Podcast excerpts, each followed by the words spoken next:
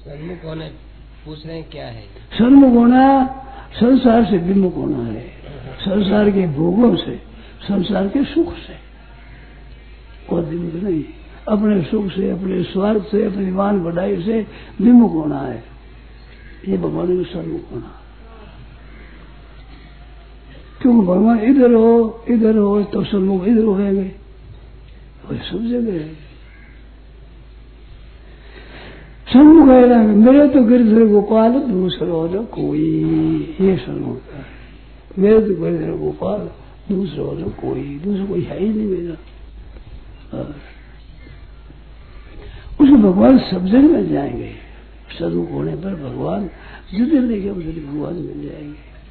जो नाम पश्यति सर्वत सर्वंस भय पश्यति तस्या तस्याहम प्रणश्यामी सवेद प्रणश्यति सर्वभूत स्थित योग भजत कर्तुम आसन सर्वथा भगवान स योगी नहीं वर्तते। यो माम पश्यति सर्वत्र सर्वंस भय पश्यति सब भगवान में, सब में भगवान है, परिपूर्ण है।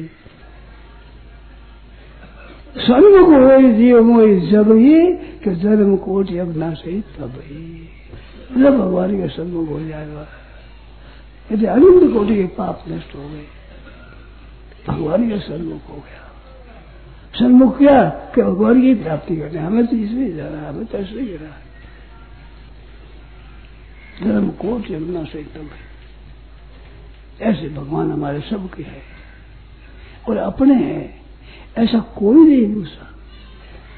उमा, राम सम हेतु जग माही, गुरु, पितु, मातु, बंधु, कोई नहीं।